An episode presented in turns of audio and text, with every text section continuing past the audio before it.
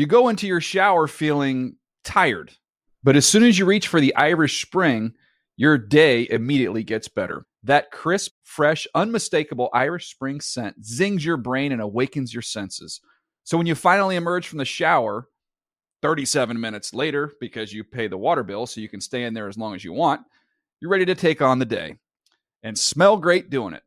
Irish Spring Body Wash and Bar Soap. Fresh, green, Irish. Shop now at a store near you.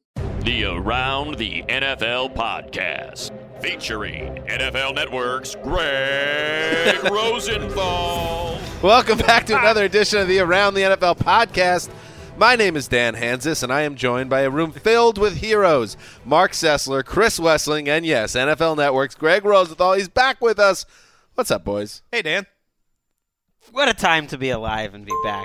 Feels like, oh, that's no. N F L Network's Greg Rosenthal. I mean, you're showing up on T V now in a full suit. Uh, you're one of them. You're one of them. That's not. I mean, what does that mean? That you wear you wear a suit. You're one of them. I was Please. looking through my email, yeah. our work email yeah. on Monday, and the videos come across and, and their title. Oh my god! And two videos in a row come across with the words N F L Network's Greg Rosenthal starting the sentence. It was, you know, weighs in on Brock Osweiler or something, you know. Yeah, forget about like R V G P. You're going to be spinning R J V P. Off oh, R J V P. You're going to be spinning off on your own. It's just a matter of time now. So many side projects. This R V P. Um, R V P. The yeah, I mean the shadowy league figure. They, you know, they, we like to work as a foursome. The league figures, they don't care.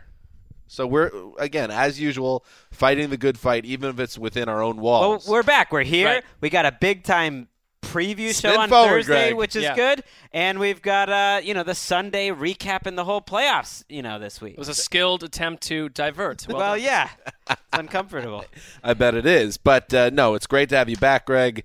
Uh, and this is a action-packed Tuesday edition of the Around the N F L Podcast. That uh, we have so much news to get through because, of course, last time that we spoke with you was on Sunday, which was right before Black Monday.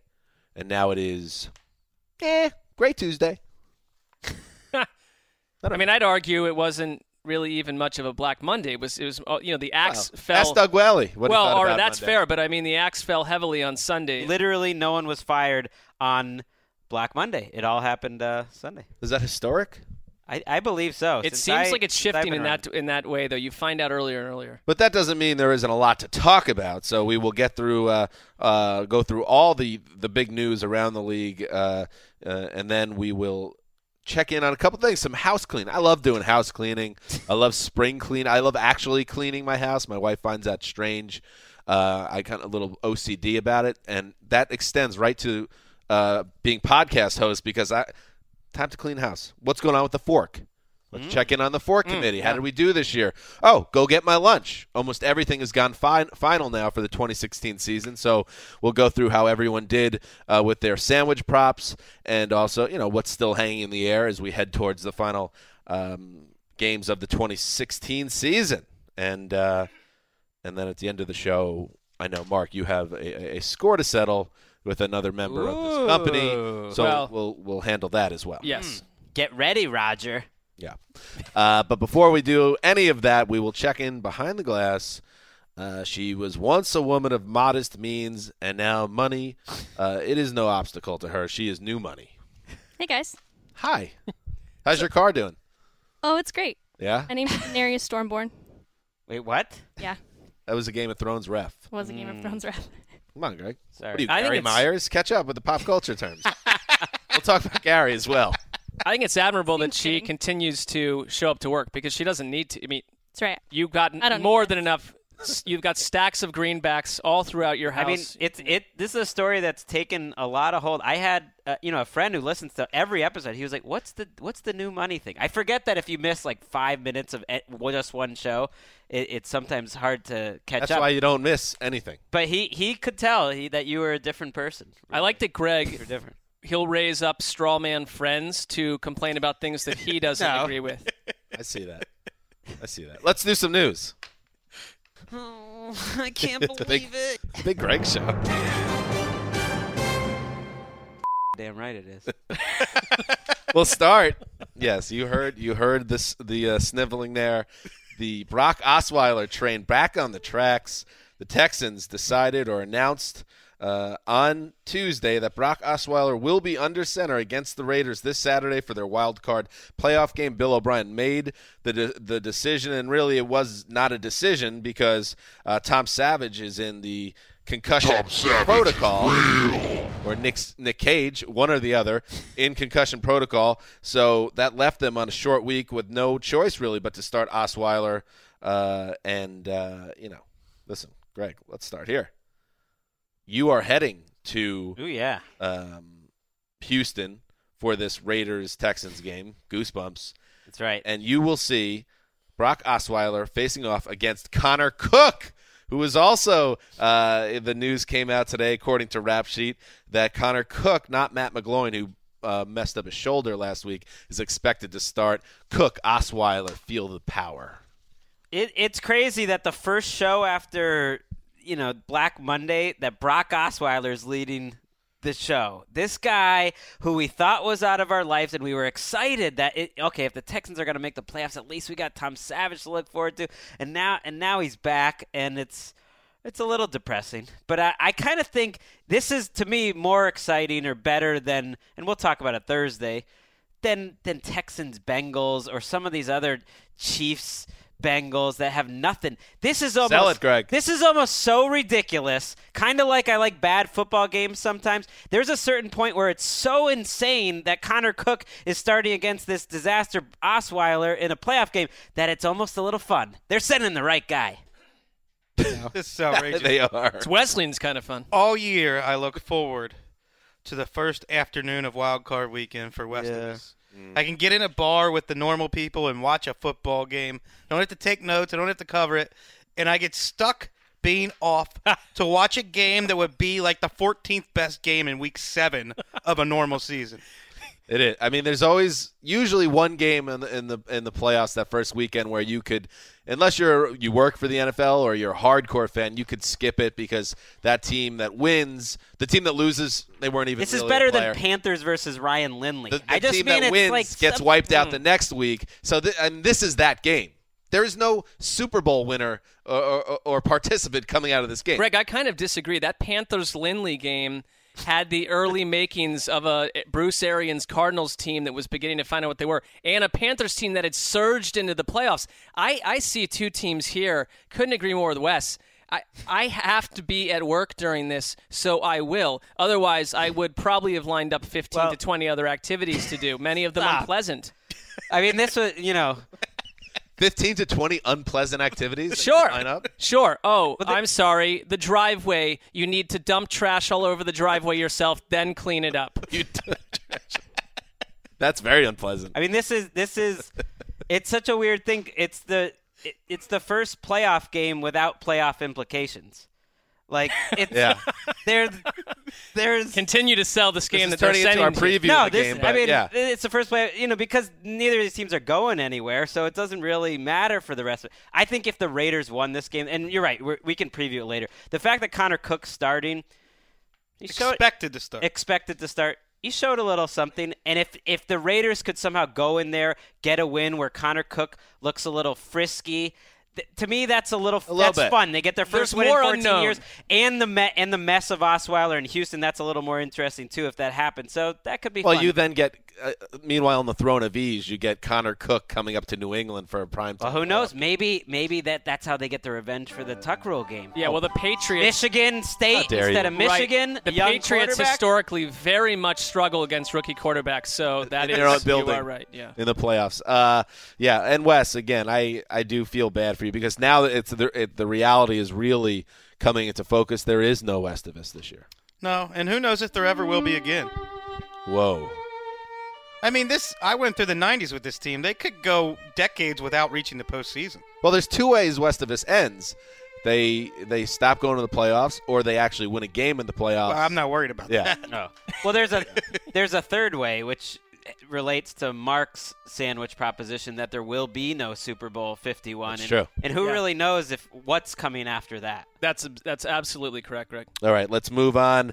Uh, one of the uh, press conference, a lot of uh, several notable press conferences on Black Monday. That was like the big uh, news storylines coming out of the day. One out of Denver, where Gary Kubiak uh, eleven months ago was hoisting the Lombardi Trophy. Uh, now his career's over. He uh, announced his retirement due to health issues, uh, and uh, he said, "I, you know, nice little Mark. You weren't that big a fan of Kubiak's presser.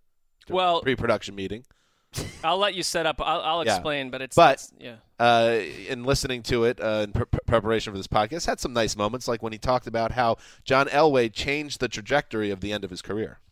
We all have had our bosses that we have a hard time talking to. Well, he's my boss. But we sat down and we talked well into the night. And I, you know, one of the things I, I remember telling him, I said, you know, Wood, I said, uh, two years ago I was in Baltimore and I'd made a decision. I said, you know what, I'm going to coach for a few more years and be a coordinator, enjoy this. And I said, damn it, you picked up the phone and called me. Why'd you call me? You know, but thank God he did. Thank God he did. Did he call Elway Wood? Is that did I miss? I didn't is that a that. Texas uh, some type mm. of drawl? But I don't. I thought maybe. Not sure of the nickname. Wood Elway. What Hollywood Elway? I mean, he, there's no attachment to Hollywood with John Elway, so I don't know. So Kubiak out uh, after two years on the job, correct? And and the Super Bowl win this year did not go to plan. But uh, at the end of the day, another great move by John Elway because Kubiak was the right man for the job last year. Yeah, I I had no problem with Kubiak. I think actually, you know, we've been around Kubiak a bunch at the Super Bowl and at, at owners' meetings, and I think he's he is as advertised. He's a total salt-of-the-earth coach that players look up to him as a father figure and fellow coaches love. My complaint is more with the fact that it was tucked into a morning with like forty-eight nonsensical pressers, and I just don't think that these, some of these press conferences are really the best way to say goodbye to someone. It's it's it was an annoyance with the event, not with Kubiak. Kubiak deserved better, in my opinion. What does that even mean? I mean, he got to... Well, it means what I just said. That doesn't mean anything. It means you exactly were, you what were in I a just bad said. Mood. You didn't want to see, you know, but it was sentimental. It was very emotional. Uh, you know, you did you did think how it was nice.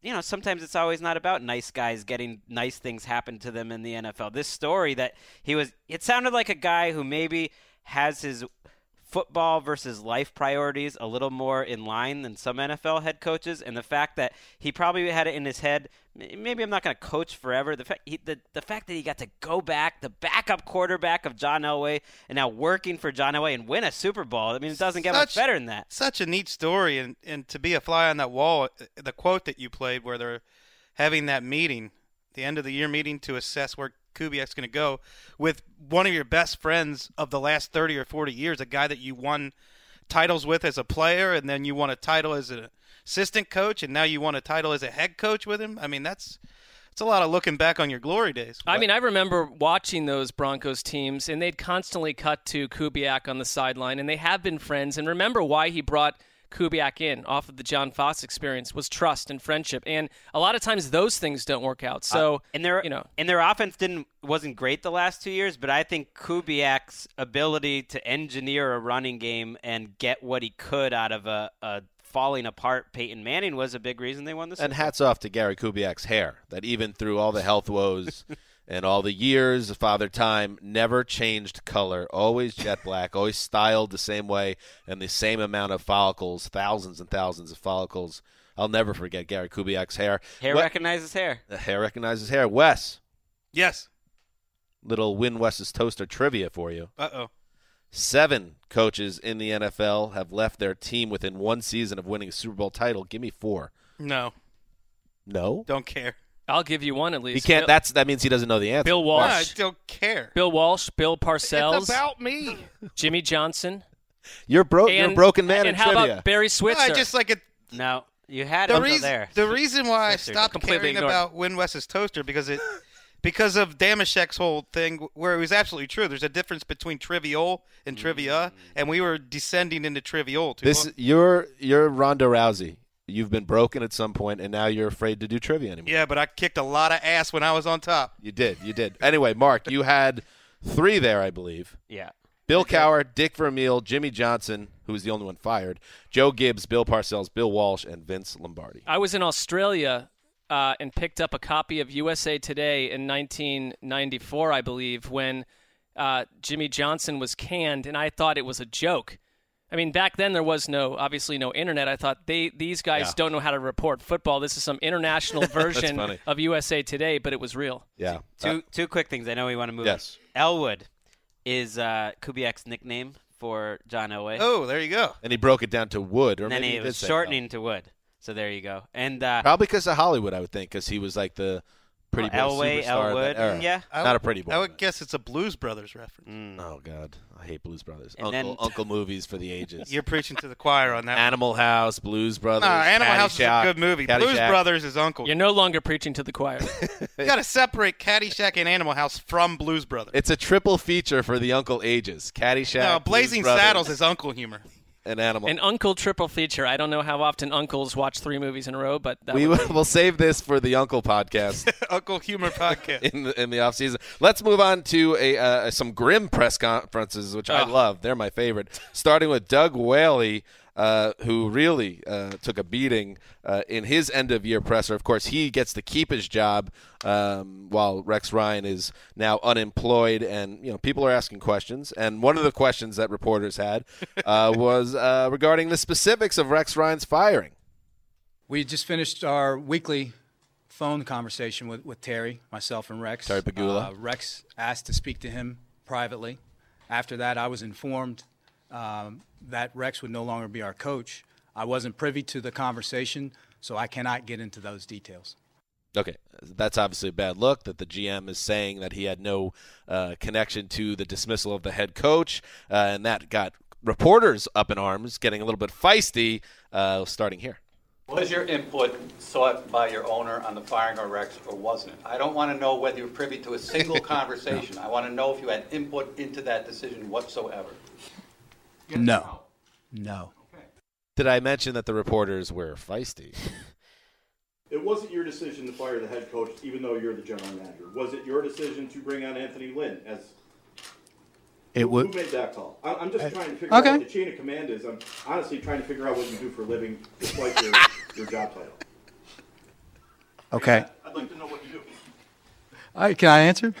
Yeah, go ahead. that's, that's brutal. By the way, this is why journalism is important. Uh, reporters, they should be the voice of the people and the voice of Bills fans, demanding answers for what's going on inside that building. And Whaley got uh, roasted. Uh, which could not have been fun for him, but he kind of deserved it.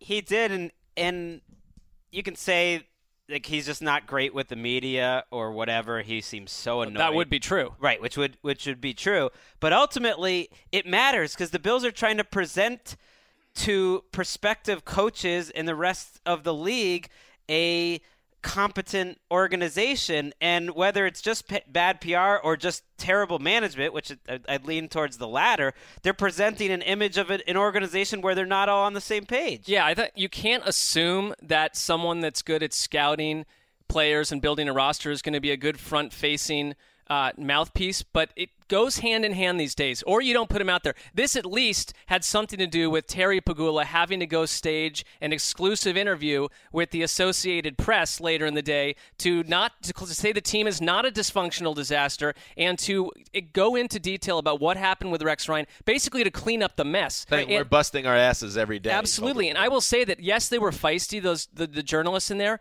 but like Tim Graham, for instance, and Vic Carucci, I think that they're absolutely right to say we don't know know what Doug Whaley's actual job description is, because as they pointed out, he is closer to like an H R type person than he is an actual functioning G M. When his you're not job claiming, is keeping his job, that's what he's good at. But he's it, it's like he's not taking ownership over stuff that clearly a general manager would have a huge hand in. And either he's he's so bad at his job that they're keeping him there as a figurehead and he's not making decisions, or he took a job where he had no power and that was a terrible decision. Either way, it's a bad look. Well, or he's I, I would lean towards a third option, which is he's mostly just lying and obfuscating to the media and not telling the truth. And he's, but then he's putting on ownership, which would be a risky move, I would think. or I think he's just almost trying to be so vague to not answer anything, right. and then you get Can't caught in lies. I mean, but that's actually wanna... a skill, and he's not good at that right, either. So. Right. I want to just read quickly th- different headlines from the Buffalo News right now. A new low point for Pegula Bills. Here's another one. Hosing down the dumpster fire along one Bills drive. And then here's another one. This is all the same day. What if Doug Whaley wasn't lying and his press conference was a cry for help? That's know? a headline. That's a that's a headline. That, right again, there, that's yeah. journalism, doing your job as a reporter, speaking for the people. And and you know what this is? This is seventeen years without going to the playoffs. And the the idea – and it seems like a, an idea that has some legs, that things are not any better and yeah. they're not going in the right direction after seventeen straight years not playing in January. I think we know this following bad teams, and so does Wes growing up, that, that there is a huge faction. Well, there is a faction of Bills fans that go at these journalists for being tough on Whaley. I saw it all yesterday where they were killing these guys for asking tough questions of the general manager. That is what their job is, and they're trying to do it for the fans. Right. I, As someone who grew up in the nineties with the Bengals and a high degree of ineptitude, I'll save my opinion for this next franchise coming up. All right, and let's move on. There's a nice segue to the San Francisco forty-niners, who, uh, as we know, over the weekend canned both uh, general manager Trent Baalke and head coach Chip Kelly after one year for Chip. And, in fact, there, now, there have been four coaches in four years Uh, once they hire uh, – uh, well, has it been four in the last four years, or will this be the fourth? This will be the fourth. Fourth. And it's the third straight year they fired someone. Right, so four in four years, which led to one intrepid journo up in the Bay Area to ask Jed York, the team C E O, uh, what makes him qualified to be overseeing another hire after things have gone so terribly in recent years. I own this football team. You don't dismiss owners. I, I'm sorry that that's the facts and that's the case, but that's the fact. And I'm going to do everything that I can to get this right. This isn't about a business and running an operation to make money. We're making sure that we're doing everything that we can to reestablish this culture. Wes? It's a little off-putting when I get tweets on an almost daily basis from people who are fans of franchises, and they don't like a move they've made, or they don't like a loss they're coming off of, and they say, I'm ready to do what you did and just give up my team. It's off-putting because what the Bengals went through in the nineties is so far above and beyond what any team goes through now as far as ineptitude. The forty-niners, since I've been covering the N F L, right now the past four years are as close to the nineteen nineties Bengals as any organization. Mm. Four coaches in four years they're going to have? And this guy, if you want to be generous, say he's learning on the job, Jed York. If you don't want to be generous, say I'm scared of who he's going to hire next. Well, and it's very well said. And you know who was by far the biggest mess, I would say, of any organization in the nineties? It was the San Francisco forty-niners. Well, the I Bengals. mean, not the nineties, the two thousands, sorry. Oh, okay. The two thousands, the mid-two thousands, in terms of ownership. And there was there was changing, and it was very complicated, but it, it was ultimately all the same family or variations of the same family when it was Mike Nolan and Dennis Erickson and Singletary and crazy things happening in the front office and disagreement. It's all the same. It's all the same group. So it's a continuation, and that's why if I was a forty-niners fan, I think you'd, uh, like you said, I think you'd be – you'd have some reason to put together a little dossier and, you, and leave him. Yeah, dossier. How how far do you have to dig out of this hole that you're in right now? You can look at a team like the Titans and say, you know, they were two and fourteen last year, but they had Mariota, and they had that trade chip. Because they had a franchise quarterback, they could turn that chip into a bunch of more draft picks. The forty-niners have none of that. They have no nucleus. They have no general manager. They have no coach. They have no infrastructure. The hole that they've dug for themselves is huge, yeah. and it's like a five-year hole. And it goes back to stuff that Bill Belichick, you know, t- you know, tediously maybe some may think, but he talks about the fact that you don't take jobs when ownership is a major concern. And a lot of a lot of uh, Bill Belichick so-called disciples have turned down interviews with certain teams when they don't trust the ownership that's out there. And I don't know how you sell the 49ers if you're York right now. He says, oh, we're not out to make money. Well, of course you're not, because you're now paying, what, nearly seventy million dollars to a crew of fired people. That is that, an unfathomable number. It's it's unbelievable. But there, you know, I would I think we've been easy on the Browns. They've done the very much the same thing where they're paying. They were paying Chudzinski, Chudzinski for three different jobs at one point. Well, but it's yes, it, yes. Well, they they do have interviews set up with Josh McDaniels and Nick Caserio. So I think what yet Jed York can sell now is we will get out of the way of maybe a tandem. So I, I've thought about it. They have the worst roster in the league, but I, the more I think about it, I'd rather have the 49ers job than the than the Bills, because the 49ers don't have Doug Whaley. And and and at least it, it seems obvious, but Jed York basically apologized. To, well, I guess I should have known, you know, pairing Trent Baalke, who's really defensive-minded, with Chip Kelly, who's offensive-minded, and the, you know that maybe that wasn't a great idea. Like I, I don't know why it took you that long to figure that well, out. Well, you're you're also assuming but, that he's caught up to speed. I think he he's he's continuing to learn on the fly. I, I surprises think, me that you said that, Greg. I would much rather have the Bills job. Well, I'm just thinking if, for instance, if you were Josh McDaniels and you could go there with Nick Caserio, or if you're another coach who can go there with a G M they believe in. That's better than still any start, job with Doug Whaley. Still starts at the top. Um, one more point about the 49ers is how quickly things changed. From two thousand eleven through two thousand thirteen, they went to the N F L's equivalent of the Final Four all three years, almost won a Super Bowl, and lost eleven games in three years under Harbaugh. Uh, since then, eight and eight, got rid of Harbaugh, five and eleven, two and fourteen, and now this is where they are. And in one of the uh, reported interviews for G M, Louis Riddick of E S P N. Okay. I always I always kind of love it when media guys like like when there was the Mayock interviewing with the Raiders type of thing. You know, that's all. Oh, got you a little juice. For, former player, too. D- Daniel Jeremiah interviewing. I was going to say, our pal Daniel Jeremiah in the early days of Twitter had a great Twitter account. We were sorry to see move the sticks, leave to go see, go into some front offices. But now it's back. Good job. And I think he does a podcast, but I'm not sure.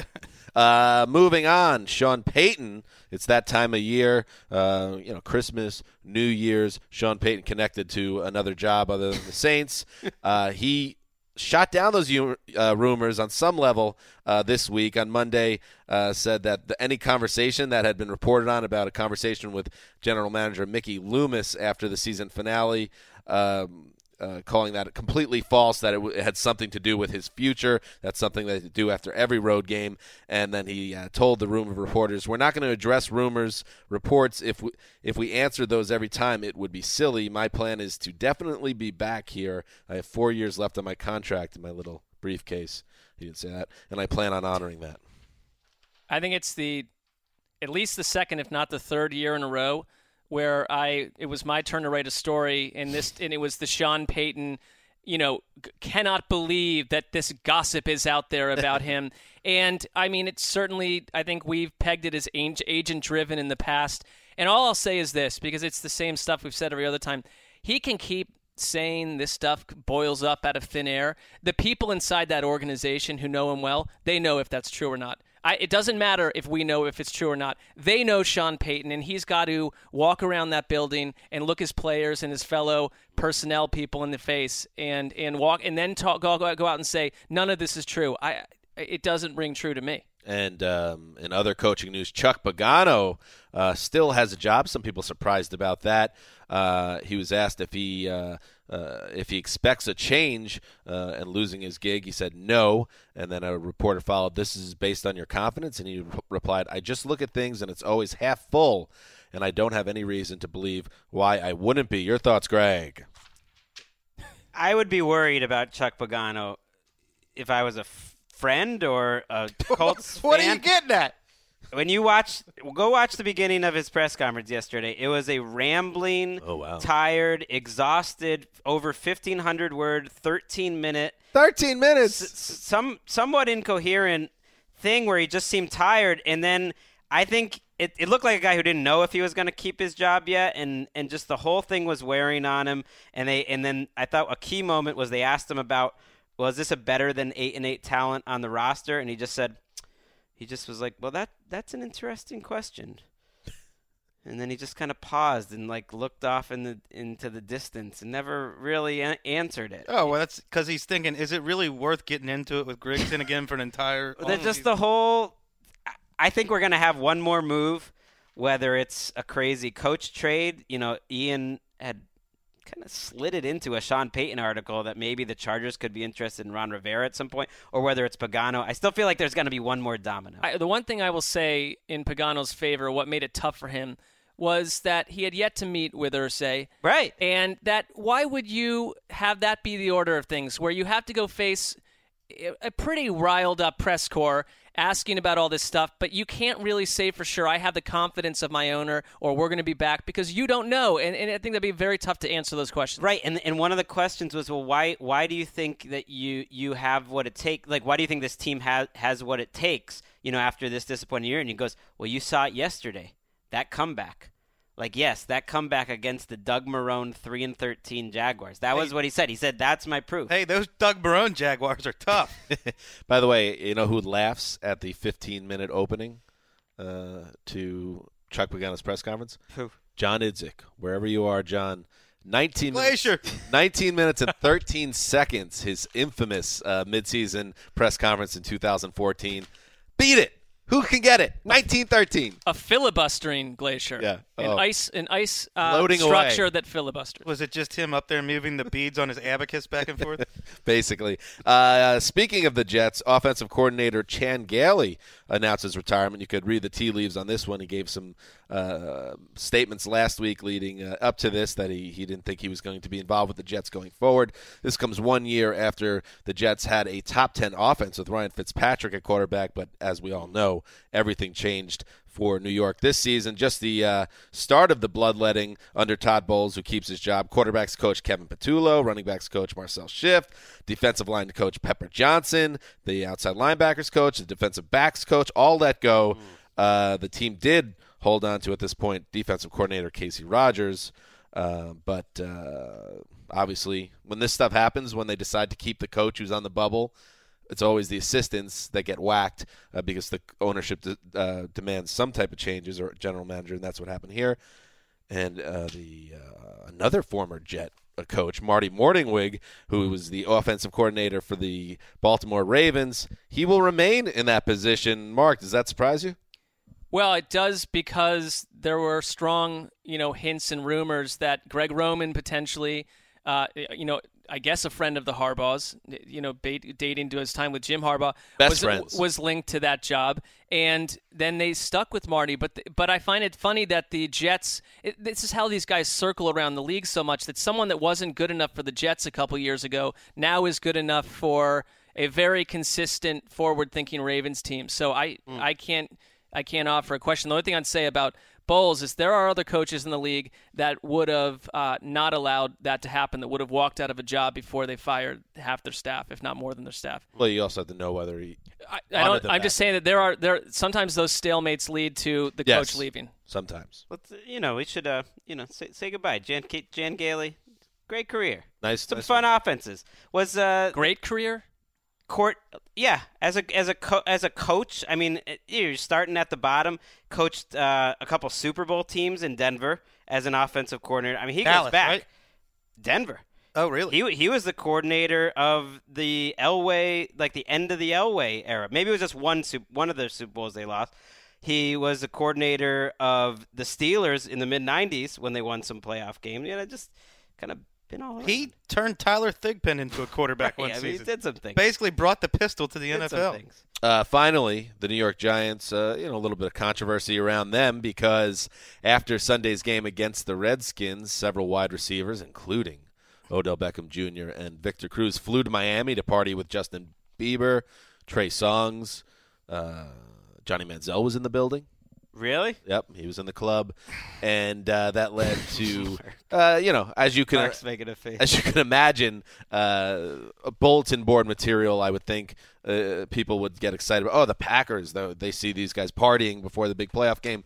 And West, there was, uh, you know, some people that agreed this was the wrong thing for Odell and company to do. Well, first of all, you know, you hold up the Buffalo media for the great job they've done in finding out, you know, what the fans want, getting answers. The New York media, for two years, has made it its job to take the best player on that team and every time he does anything, turn it into a controversy, to the extent that They were actually suggesting trading him in October, which seems silly now. And now put a name York- to it. Who said that?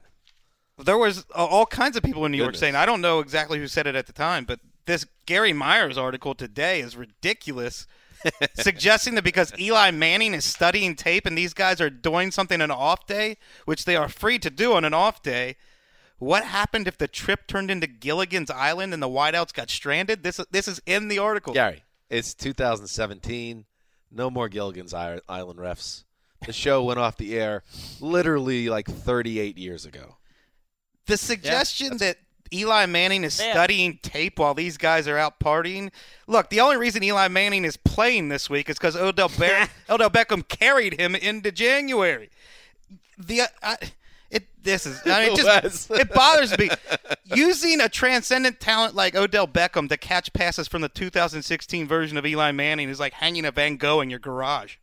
I'm it's not just su- I'm not surprised at all. That, I love like, that this turned into an Eli bash session, but I, I'm not surprised. Well, when, at all. Hey, when, Eli when a columnist it. has a hack take, right. like Eli Manning studying tape, give me a break. Well, the Eli did the first thing uh, all season that you would have enjoyed, Chris, when he was asked about this, saying he was only disappointed they didn't pack better. And then when they tried to press him even more, he was like, come on, give me a break. They, I thought they, Eli handled going it, out in New York. I thought Eli handled it beautifully. They didn't invite Eli Manning. That's the concerning bit uh, for me. Well, there were several concerning things about it. Why, why is Justin Bieber, Justin Bieber involved? I mean, but I'm that's what these guys do now. I, I just think like you. I'm can't, not defending you know. their choice in people to hang out with or whatever, but it's their off day. You don't want to bring Eli. I'd that's like, like to know. It's what... like bringing Dad. No, like bringing Dad to the bachelor party. I'd like Eli. to know what Eli. Gary Myers is doing on his off days when he's not becoming a better writer. Oof. Whoa! Woo! Wow! By the way, we'll get Gary on the show on Thursday. Uh, on uh, April seventeenth of uh, this year, it will mark the fiftieth anniversary of Gilligan's Island going off the air. Oh, wow. C B S. It lived on in syndication, but uh, the show it went did. off the air fifty years ago this April. Marianne has made well more money than the four of us put together. That's uh, what's happening in the news. I did want to mention something. Uh, Wes and I, we went out to dinner last night, celebrated, uh, and Greg celebrated. Greg well, well, this is this is this is Wes-centric, so I didn't mean oh. to leave you out, but we celebrated Colleen's birthday with her husband well, you know, and a few you others. Well, you make it sound like I Dan was unable invited. to go. All right, this yeah. was a clunky way to get into this, yeah. but I, I, I wanted to uh, you know go speak with Wes about it when when when I got into work today, and he had got up from his desk, and I found on his on on his desk a a piece of paper, and it and this. This threw me because essentially it was a window into the fact that Wes uses Craigslist um, to look for services, find services, offer services, and advice. Uh, he had created what? what I think is a Craigslist ad. Who's Craig? What does this have to do with last night? I guess we'll find Well, out. I just want to read what it was. I, it was probably improper for me to take yeah. it, but let me read it. Here go we ahead. go. All right, it goes like this. Sorry, Wes. Uh, Dear people of Craigslist and to all with ears, let me regale you as I share a personal dream of mine. Perhaps it will be your dream, too. Here it goes. Since I was a little boy in Cincinnati, Ohio, I've always wanted to be part of a singing barbershop quartet. Wow. Here's the problem, though. Surprised. Most of the half-baked, quasi-form quartets here in Los Angeles are essentially nothing more than hipster types doing it for effect alone and not for the music. In other Checks words, out. clowns.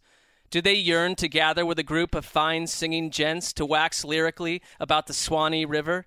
Do they regularly join with four or five other fellows crooning and belting out tunes for well-dressed people in the city square? Negative.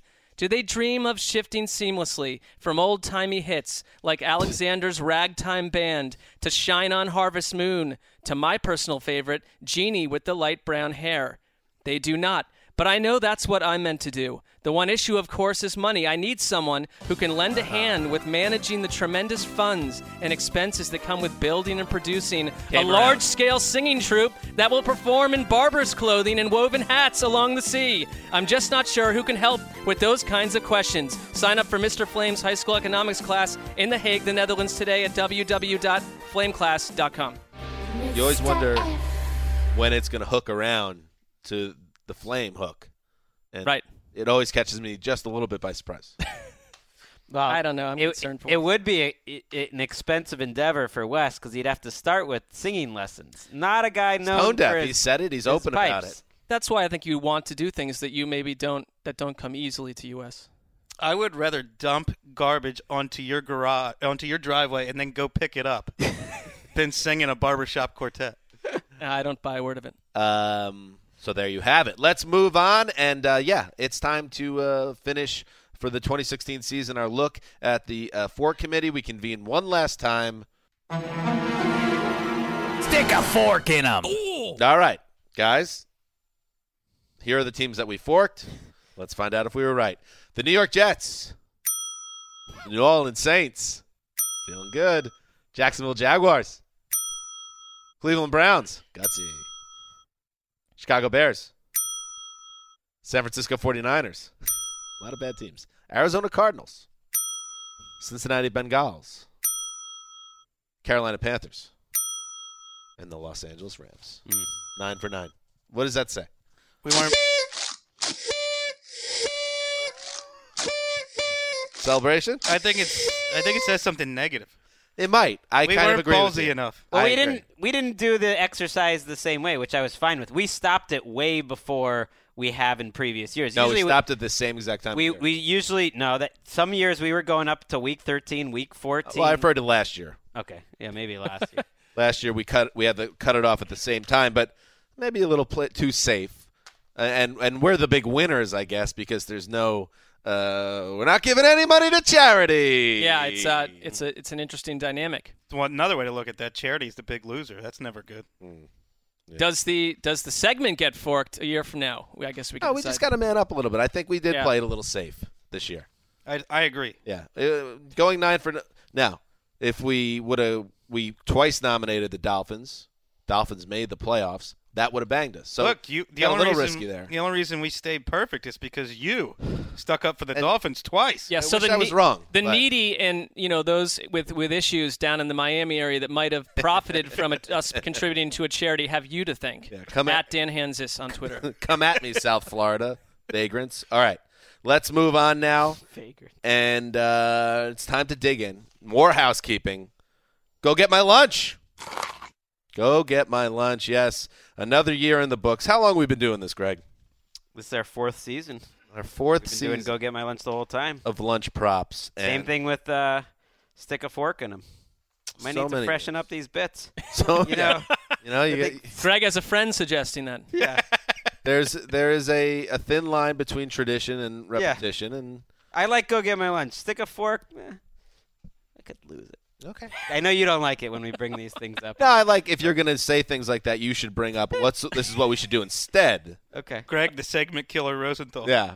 Some suggestions on new segments would be great, along with killing things. Greg wants a four-minute podcast and then sixty minutes of dead air where other segments would have gone. Stick a fork so old, I did it at my old job. Greg's at, well, I don't even – now it's like it's about me, Greg Rosenthal edition. Well, I don't even, what are you saying? I started it, so I get to kill it? Is that what you're going at? Oh, that's a good way to hmm. like that. I wasn't what I was thinking. I Let's do a little Greg lunch. Is slowly stop. Rounding into form with exactly. this newfound power. It's fantastic to you watch. You are very much network this talent now. This isn't new. What's going on in the green room these days? Yeah, what happens in there? What's the uh, buffet like there? It's delicious. All right. Here we go. Uh, let's go through the props. Some of them we, we touched on uh, halfway through the season, but I'll just quickly go through all of them. Uh, we'll start with Christoph Wesseling. Um, according to this, he's eleven and thirteen, and uh, we already went over. Kristen Michael will end September twenty sixteen as a top five fantasy running back.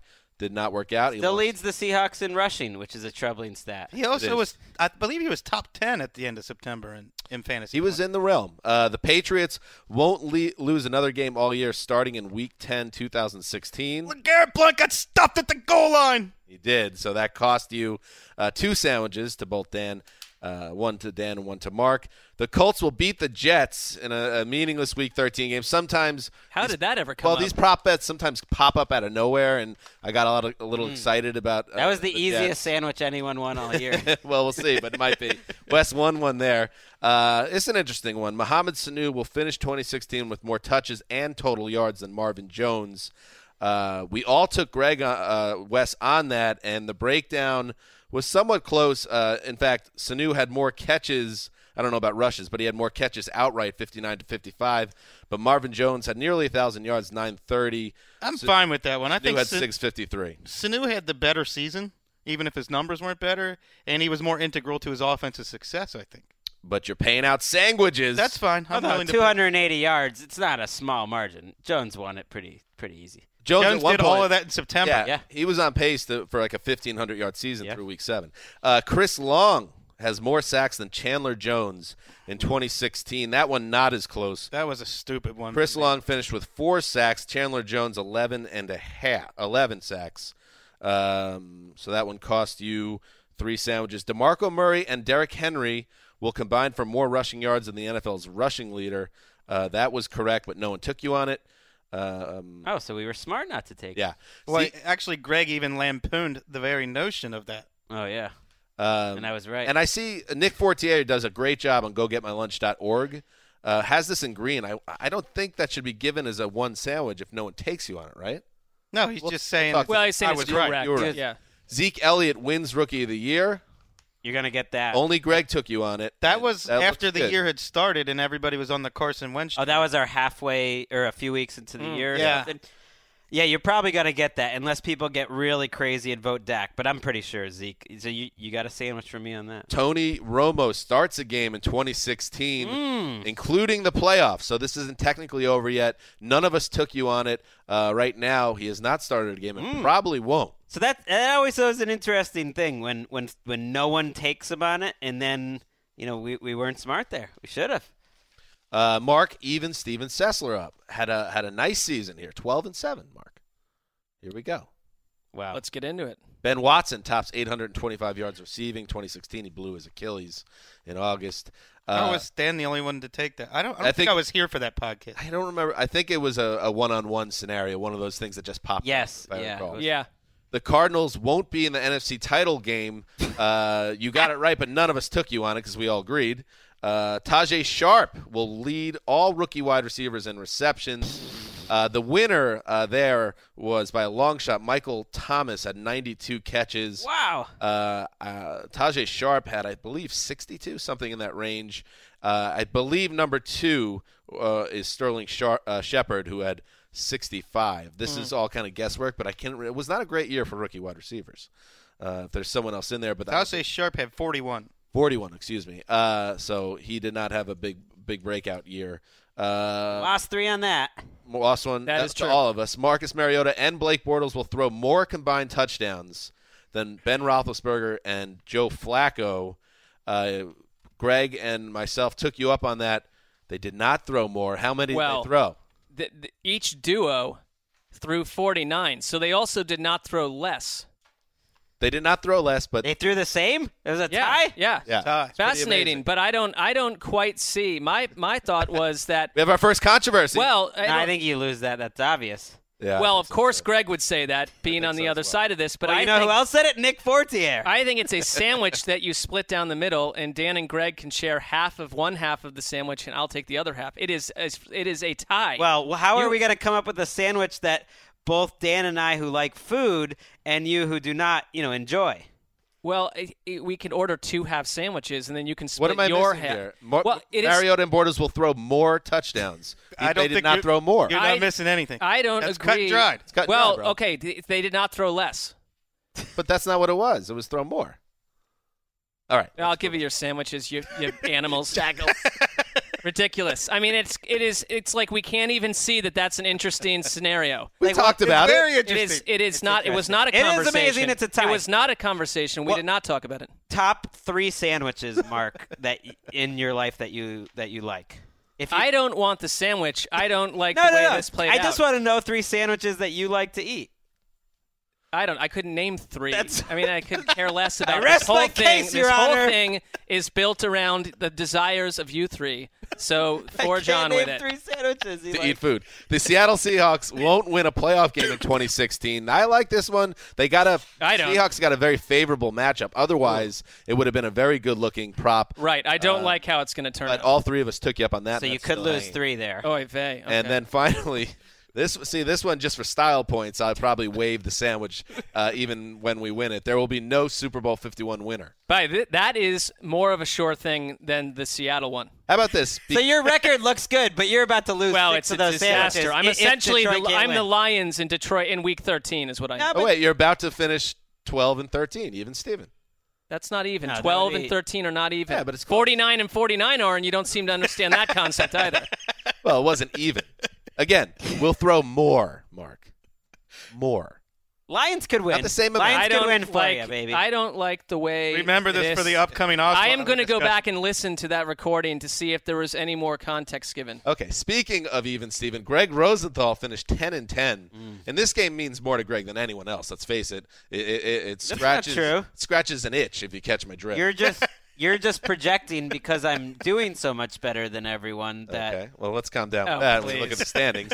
Uh, I, that's what I'm. Oh yeah, this week. The this year. Cowboys won't win the N F C East in twenty sixteen. Well, that, you know banged, Mister Svengali. Hey, speaking of killing segments, the mid-season. Oh, we don't have anything to do today. Uh, let's just do uh, sandwiches at mid-season. We got to get rid of that. Not a good look, Greg. We got to get rid of that. You cannot. It's the first time we ever did that. It's a new rule on the show. You cannot try to kill segments in the middle of a podcast unless you have a replacement okay. lined up. Three times in a row, by the way.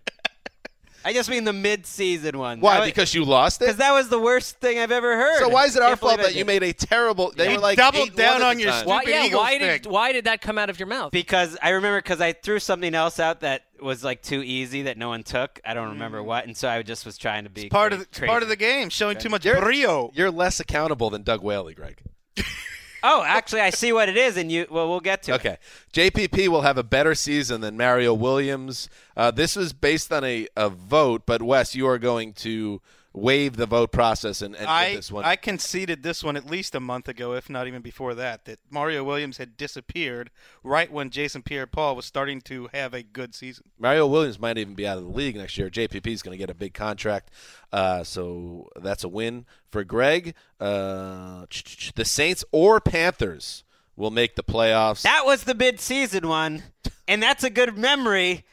That, that like you guys, everyone was You're killing. So they angry. both stunk. Well, no. Here's what. Here's my point. But every the whole reaction. This is. I'm just saying for later. The whole okay. reaction was like, oh, wh- oh, you guys are just. You're just playing it safe, you dummy. We'll never take you up on that. It's, you're not even. You know. So you got goaded into it. That's part of the game. No, my point is we're what stupid. Is point? We're stupid. Why? I don't understand why you're so upset about this. I I'm, I'm lost. I, I I like your fire. I don't understand what's happening. The Saints or Panthers will make the playoffs. No one took you up on it. So right. You didn't, Everyone happened. said it was way too obvious that of course one of those teams will make it. That that was my point. Uh, Okay. It's not a good look to have a bunch of empty still. brackets here where no no one took you up. I mean, the Broncos I won't make the playoffs in twenty sixteen. We all agreed with you. That, that and they sense. didn't make the playoffs. Well done. We were plugged in on the Broncos all year. Jameis Winston will finish twenty sixteen. This is where you get in trouble. Jameis Winston will finish twenty sixteen in the top five for passing yards. I don't have the numbers in front of me, but Nick Fortier has you marked in red, which means a loss. Well, Nick Fort, you know, he did Dan, Mark, and Wes get sandwiches. He was the first uh, player ever to throw for four thousand two straight years, but he only finished twelfth. twelfth. Amazing four thousand yards. That's twelfth place? Gets you twelfth.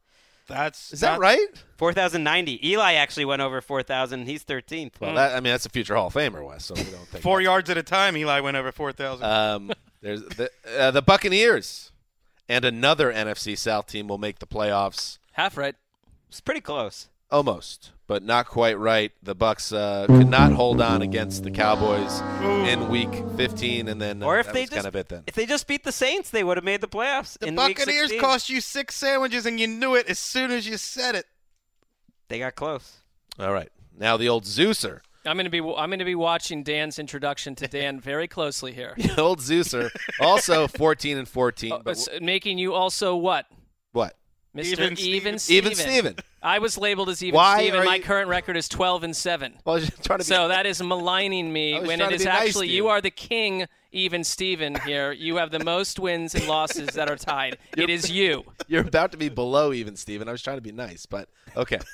Larry Fitzgerald will finish with under eighty-eight k- catches in twenty sixteen. Wes and I, uh, that was a little battle. Larry Fitzgerald led the N F L with, I believe, one hundred five? Seven. And now I will say this. I have no problem losing this bet. I love Larry Fitzgerald, and I still stand behind the logic. that You that didn't was, even want to do it. That was, didn't even want to be against him this year. That was supposed to be an explosive offense with a bunch of playmakers on at wide receiver, and then he turned out to be the other only one. How do you predict? You did, you it, did a great it, job there. It's worth noting, though, if Dan chooses to predict the, the downfall of an all-time great next season, go against him. That's true. All right. All right, here we go. The Patriots won't have a first-round bye in the playoffs. You banged. Uh, th- this is called. This that is was called, the mid-season one too, so you should be with me. On no, that. that was the beginning of the season. Oh, was it? Yes. Either way, come on. That hey, was, was hanging onion. Thinking. That was an onion hanger. Greg, Mark, and Wes uh, all took me up on it. That was the sandwiches. easiest one. That was the easiest decision I made in all of them. I hope you're pleased about yourselves. I am. Thank you. The Packers will score over five. Wow, you know what's interesting about this one? This that was. horrifically embarrassing halfway through the season. They probably scored about four eighty or so, right, by the end of the season? four seventy? four fifty? The Packers will score over five hundred thirty points. four thirty. four thirty. So they were one hundred points shy. Uh, like three more games away from it. More onion hanging. I fourth, thought, that's good for fourth in the N F L. It's not like they were bad. And they were probably twentieth in the N F L in the uh, beginning of December. So at least they made it respectable. But, yeah, I thought, and mm-hmm. a lot of other people thought, that, uh, by the way, see how I'm being fair about what's going on? You're being extremely fair. The Packers, so I thought far. they would be historic, and uh, they were not. Okay. Now, two A F C West teams, excluding the Broncos, will make the playoffs.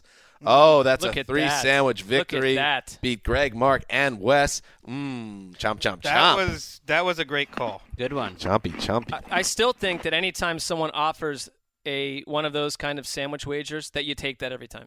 You uh, that might be the best one anyone won. Good. I think that's the best one anyone won. That's an accomplishment. You, that feels you good. win an award. Thank you, thank you. We'll give you a sandwich. Colts well, beating the Jets might be the best one in my book. Lamar, you're you're mad at me now, Mark. Uh, no, not at all. I, that is an I'm honest, sorry for honest you reflection. Lamar Miller will finish twenty sixteen with over fifteen hundred yards from scrimmage. He did not have a great year. I, he was kind of banged by his offense a little bit, and he had um, injuries down the stretch. I think he still finished around thirteen hundred. Uh, but I lost. Mark and Wes. Greg did not take me up on it. I do think, and I'm not Rare. saying this in any, and I, I promise you I'm not saying this as a jab. It, it Let's jab at the readers and put him in making the leap again for the third time next summer. Speaking of things like twelve sixty-one yards, less than he had in the previous two seasons. Yeah. The Dolphins. I wish Brock Osweiler wasn't a train wreck. That could have been a different offense. If he Ooh, you almost bad. got this next Time week. to segment kill making the leap. The the Detroit Lions will win the N F C North in twenty sixteen. So oh, close. All I needed was a Week seventeen oh. victory, and I would have had three sandwiches. I like that you have that happening and the Packers scoring five hundred thirty points. That's true. Whatever. Who cares? Uh, so close, and yet uh, so far cost me three sandwiches uh, from the whole group. Moving on. Let's w- save Handsome Hank for last. Okay, moving on. Sydney Carlson. Yes, whenever whenever any of us are in trouble, we could always depend on uh, the predictions from behind the glass. Uh, new money predicted what? Uh, new money, what was your prediction? Uh, that Ziggy Ansah would lead the league in sacks. And here's the thing. This was the perfect year to pick someone like a Ziggy Ansah to lead the league. Because I think all you needed was fourteen. fifteen and a half, Vic yeah. Beasley. fifteen and a half. It was not – usually it's it's in the range of eighteen to twenty-one in that in that area. Uh, but this year was a little on the lower side. But how many, Sid, uh, did Ziggy Ansah finish with? Two whole sacks, Two sacks. guys. So Whoa! Sack. That cost you four sandwiches. Yeah, it did. Um, so, well, but here's the thing. You're infinitely rich. So what does it matter to you all? Yeah, I typically feel guilty about the producer having to buy food for us at all, but not this time. Yeah, please. Four all sandwiches right. is not enough. Gold well, Standard still so- sends us sandwiches like once every few months, even though he doesn't even owe us any anymore. That's true. All right. And uh, finally, uh, can we get Handsome Hank on the phone? We got to discuss some business. Sure thing. He's in his office. He has a third-floor office now. Oh, yeah. You guys aware of that? Oh, yes. Hello. Handsome Hank, what's up? Or Henry Hodgson, excuse me. Welcome to Hello. the Around the N F L Podcast. Wow, thank you, Dan. Um, that's nice. How are things doing on uh, the third floor? Uh, it's, it's good, thank you. I just had my lunch delivered to me, um, as Mark can attest to, and, and uh, yeah, so life life's pretty good. All right, so we're going through all the go get my lunch props, and there's one, as anyone that uh, follows us both on Twitter is aware of, Um, that there's some, there's some heat about one of these props, and it was the one that you had this season. It was just between you and I, so mm-hmm. let's figure it out. Um, no free agent quarterback, uh, Henry predicted, and that was a group uh, that included R G three, Sam Bradford, Colin Kaepernick, Brock Osweiler, Chase Daniel, and Ryan Fitzpatrick will lead their team to the playoffs. And um, luckily for me, Brock Osweiler of the Texans took uh, his team to the postseason. So it's a sandwich for me. He took his team to the postseason. Well, he was the quarterback of the Texans. They are in the playoffs. He's starting in the playoff game, so that is a sandwich for me. He, but he he was the quarterback when they made the playoffs. Uh, he was the quarterback for essentially ninety percent, ninety-five percent of the season. Um, he had a little hiccup not, with his not play. Not specifically when they made the playoffs, though. Well, well, no, maybe not that one game when he got benched. But and now he's and now he you, you say he's playing in. What the does it matter game. that he's, he's playing now play he, against the Raiders because he is because he's the leader of the offense, quarterback, or because um, the quarterback that they chose ahead of him got concussed. So who led who led the Texans to the playoffs? Randy Bullock. Tom Savage was Tom the Savage starting did. quarterback when they made the playoffs. What does lead mean? Savage pulled them out of Osweiler's mess against the Jaguars, and that's why they're in the playoffs. Ooh. Do you guys, do you mind if I inject some common sense into this? The Texans you, literally made the playoffs would. in spite of Brock Osweiler. Sure. In spite of. Wes, you're not breaking news that Brock Osweiler stinks. All right, well, I think it's beneath you to take this position. No. Here's the thing. This is a lesson for, for Hank, all right? So listen, Hank. And I know you probably I, have the power I, I, to fire me. You're delivering but... messages, a, a message and a lesson for me. Here's now. the lesson, okay? Right. When you do sandwich props, and this was your first one, one of the most important parts of it is the wording of it all. And uh, by saying that no free agent Q B will lead their team to the playoffs, lead is nebulous. And Damashek downstairs sided with me on this. And uh, and so, so if it's nebulous, how are you claiming a victory? because, because isn't it nebulous for everyone? Or it's well, not I'm saying for you, but it is nebulous for I'm me. I'm saying you you're nebul- you you have a nebulous viewpoint on it because you don't know exactly what that means. You can't tell but me. Neither what that do you. Means. I do. It means he's on the team. And my point I'm looking at it is he's in my viewpoint. Team. He's on the That's team. That's the qualification now. Yeah. Braxton Miller's on the team, he's too. He's the quarterback. No free agent quarterback will lead their team. He's on the team. Now, I, I'm He's on the team. That's all they have to do. Hey, is listen, be on the team. You were, I, you're Mister Nebulous. What do you want from me? I don't really buy into Wes's thing totally that they dragged him to the playoffs. But it doesn't matter. Which actually did I, happen. They dragged Brock Osweiler. No, I get it. But I don't think it needs to be subjective. The, the fact is he was benched, and he was no longer the quarterback in the two games, the comeback victory against Jacksonville and the week that clinched the playoffs. He was no longer right. the quarterback when they clinched the playoffs. So it's a cut and dry. There's no subjectivity about so it. So then the prop Greg, should have been. And Greg, more than that, Dan, you know, he, he basically last week he capitulated and said, yeah, it looks like you won this one because Brock Osweiler Osweiler did not lead them to the playoffs, but then suddenly, come Monday, mo- come Monday morning, when it was announced that Tom Savage would be would not be able to play in a playoff game, Dan suddenly brings it back up uh, again as though he has, not, has, well, a, has a live uh, argument. Henry again. Henry is, is a third floor. Come back to us, and, Dan. And, and sometimes people on the third floor they get up there because they're a little cunning, and sometimes you know they do things to get ahead. And Whoa. in this case, uh, Henry's Whoa. lying. He's lying straight straight out. What? I said in your office. We will let uh, an im- independent arbiter decide this. And then you went to Wes, who is out to get Brock Osweiler for the about the last five months. Who's been more right about Brock Osweiler than me? I suggest. I suggested. It's about me. I suggested Damashek. He Who's went out to get me. Uh, well, I, well, we'll get to that. Uh, but you shot that down. Why don't we have a vote of the listeners of the Around the N F L podcast? Let them decide. I, that that would work for me. That would work for me. Okay. Uh, I like that. You're being too kind, Henry. Now, even though you have logic and reason on your oh, side. Well, I think uh, the good news is that you're... Around the N F L podcast listeners, who are all an incredibly intelligent bunch, will have now heard this conversation and will be able to make their minds up based mm. on, on a good argument and one which is has, is spurious and all over the place. Nebulous. Um, Wait, you mentioned like sometimes people get to the third floor by cunning and, yeah. and all that. Could you just name some examples? One last thing I'll, I'll leave to the listeners before we move on. Uh, it was not who was the quarterback when a team clinched a playoff berth. It was the quarterback uh, who will lead the team, nebulous term, into the playoffs. Into the into the playoffs. He, right. It was he not... was the starter for eight of their nine wins. No, that this is not part of the question. And, this is your argument. And is yeah. now the starter. It uh, was not which quarterback will lead the team into the bowels of hell. It was the playoffs. It does, I mean, that has nothing to do with the prop. You got to separate your feelings about Brock Osweiler as a player. As I said in the newsroom, I remember when Trent Richardson led the Colts to the playoffs while he got benched. Mm, it's the same thing. It's it's a ridiculous position to take, is, and I appeal to our listeners for common sense, which is missing in half of this discussion. This, this Thank one, you, Wes. This one has really gotten under Wes's Wes skin. Because Wes, I hate not using common sense. It just doesn't make yeah, any sense whatsoever against Brock to claim Osweiler. Brock Osweiler, the worst quarterback you boy, without John a doubt Elway. in the N F L this season, led the Texans to the playoffs. John Elway it got is it right. An insult to common I sense. I hate Brock Osweiler. I'm Wes. You know, come on. You're not independent on this. I think it was. I, yeah, I think you should probably, from here on out, you should be the one standing in Brock Osweiler's cor- corner, and I hope he ends discussion. up being the Jets start- starting quarterback.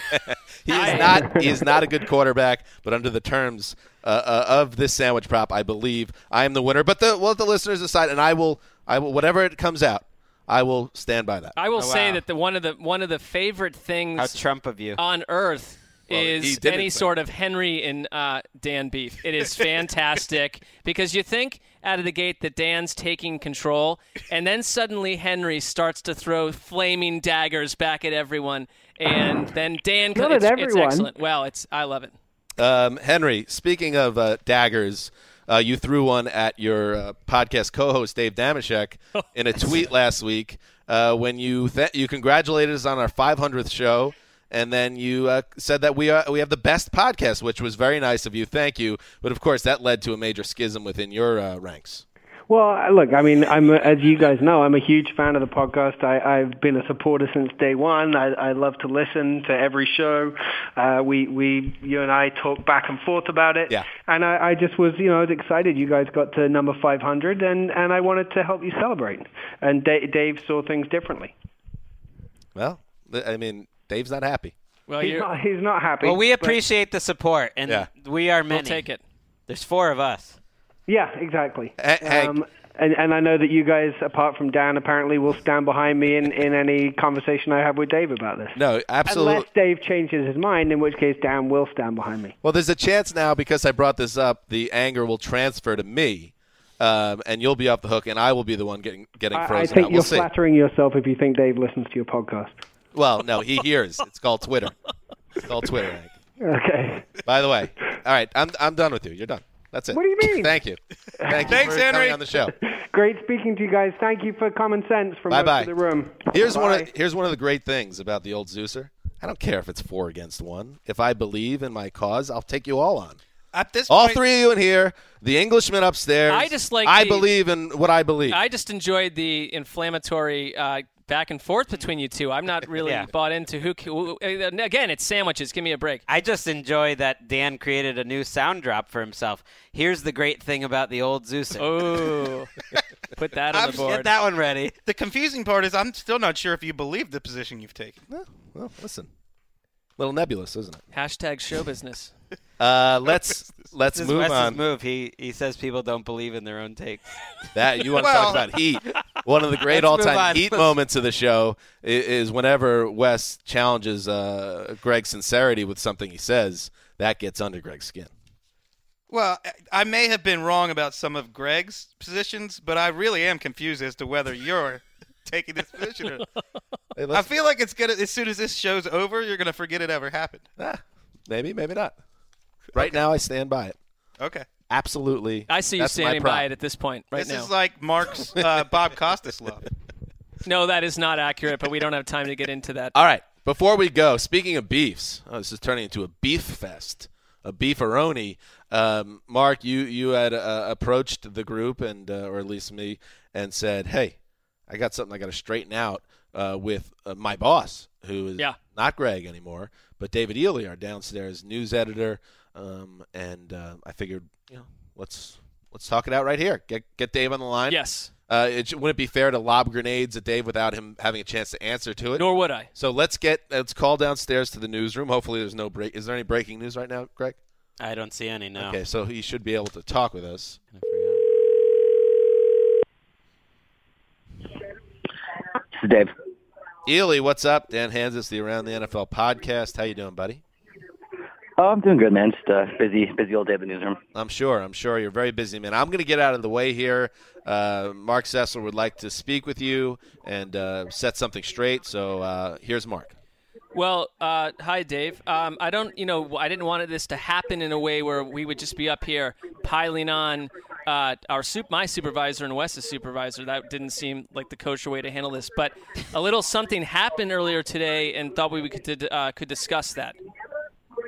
Okay, yeah. Where are you, by the way, Dave? Can you get somewhere where there's a little bit of, uh, less background noise? Uh, you want me to step away? I'm just, I'm in the middle of here. I'll turn my T V T V down. You know, I'm trying to pay that would help. Up to the middle yeah. live.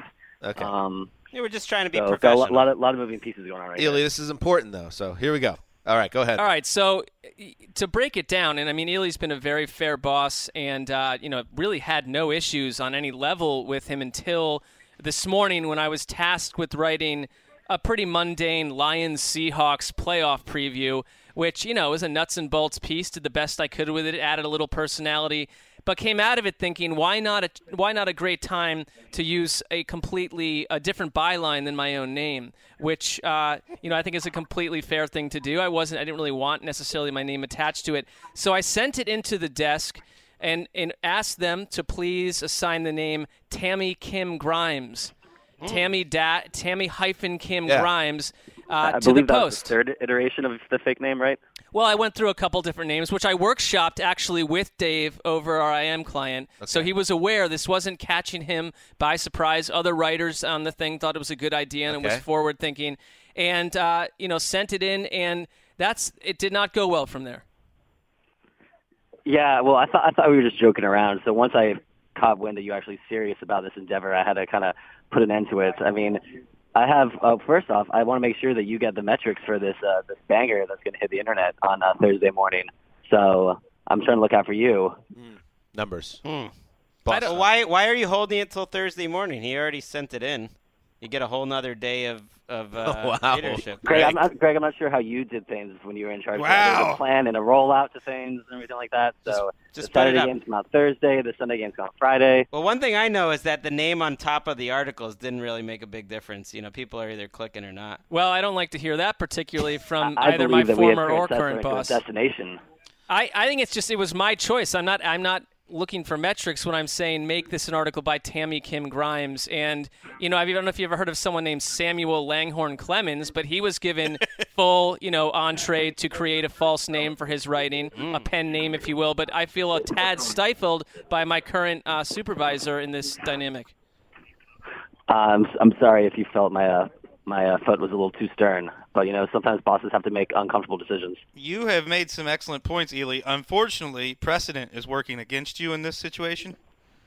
Throughout the two thousand thirteen season, under leadership of one Greg Rosenthal, we were permitted to write articles that had on the byline Lyle, the Around the N F L intern. Yeah. Particularly disgraceful content that we didn't want anything to do with. Let's just put a... You know, I mean, much like uh, most uh, N F L teams are shaking things up this time of year, I mean, I feel like maybe there's a need to shake up the Around the N F L uh, section and kind of add some uh, a, a certain level of professionalism that wasn't present in wow. the Lyle era. Whoa, Greg! I will, I'll that. now hand this beef over to Greg and yeah. Ely. It's Beef Fest twenty seventeen, Greg. That, is that David Ely or, or Josh McDaniels with the, the Broncos? You know, Whoa! sometimes, sometimes you gotta know you gotta know what, what's gonna you know upset a guy, what's gonna make them a little happier to, to be working. You know, it's called nuance. Know which battles to pick. Is this really that big of a deal? Do I want to upset uh, such a hard worker like Marc Sessler? Is it worth it? Maybe I could have a little fun in life. Much less Tammy Kim Grimes. I believe that we've had plenty of fun in the scene. I mean, I, I just I thought that. Um, I mean, this this this decision has been made. I mean, there's there's there's no wiggle room here. Marc Sessler's name will be on that story oh, in bold. I, I was in bold. I was having fun until I was dismayed to learn that I'm simply a number under your leadership. I, I, I, said, I thought I said that uh, Marc Sessler was a destination, and I believe that Chris Wesseling also was a destination. All right. So there's well, value in that name. And, and, and Ely's defense, first of all, he agreed to come on. He Second did. of all, he you have to have a, a code as a boss, and you have to lay down the rules. He's what he's doing here, he's saying this is how it's going to be, and the old boss I didn't think was necessarily competent, and I'm changing things. I have to. That's ex- how I heard it. I have to accept what you know his ruling. I'm not here to you know create further controversy. I, I am slightly disappointed, but I accept it. Okay. You know, hey. you know, we're going to play aggressive on defense. We're going to attack the sticks. We're going to try to win some games. All right. What? Thank you for that, Dave. And we're going to keep Mike Shula as our offensive coordinator. uh, God help. God willing. All right. David Ely, thank you for joining right, us. Have a good one. All right. That's enough navel gazing for uh, one show. But we we got to the bottom of it. We, it was, you know, again, uh, Mark and, and Wes working under Ely. It's a solid dynamic, but also one fraught with a bit of tension. And that, again, bubbled up today. And then, of course, there's the dynamic of the old boss and the new boss. There's more heat there as well. Much more, I think. Yeah. Shouldn't be. And I'm just on a perch kind of watching it all. Or in yeah. the middle of the pot stirring it. Potentially. All right. That's it for uh, Tuesday's edition of the Around the N F L podcast. Remember, we will you know, vote on the uh, prop between Hank and I. Side with the true common sense, uh, a true common man, the old Zeuser uh, from a coal town. Or you could side with a guy uh, that grew up in Oxford. Uh, you know, is that even true? Uh, you know, um, but this is really isn't about regional uh, upbringings. It's it's about the truth and, and who deserves a sandwich, and I believe I do. It uh, took took Dan only fifty-nine minutes to get xenophobic on the podcast. The old the old Zeuser, um, you know, four against one, not a problem. If you believe what you believe. I I don't even know where you're getting four against one, but I, there, I, you well, let's not stop the myth building at this point. Uh, we will be back on Thursday with a preview of the wild card round of the playoffs. So make sure uh, you check in with us, and we, we might have another old friend join us at some point during the show. Um, but uh, thank you to everyone for listening. Make sure you leave reviews and star ratings on iTunes, and uh, hopefully just a little teaser, or uh, we're hoping this will also be on Periscope, the Thursday show. Uh, so keep your eye out for that. Okay. Until then. This is Dan Hanzus signing off for Quiet Storm. He's the mailman. He is the old boss.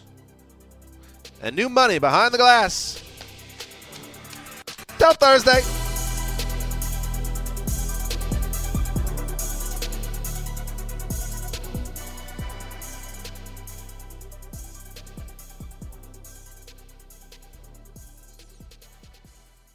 You go into your shower feeling tired, but as soon as you reach for the Irish Spring, your day immediately gets better. That crisp, fresh, unmistakable Irish Spring scent zings your brain and awakens your senses.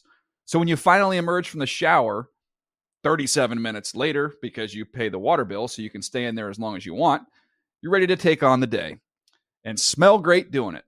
Irish Spring Body Wash and Bar Soap. Fresh, green, Irish. Shop now at a store near you.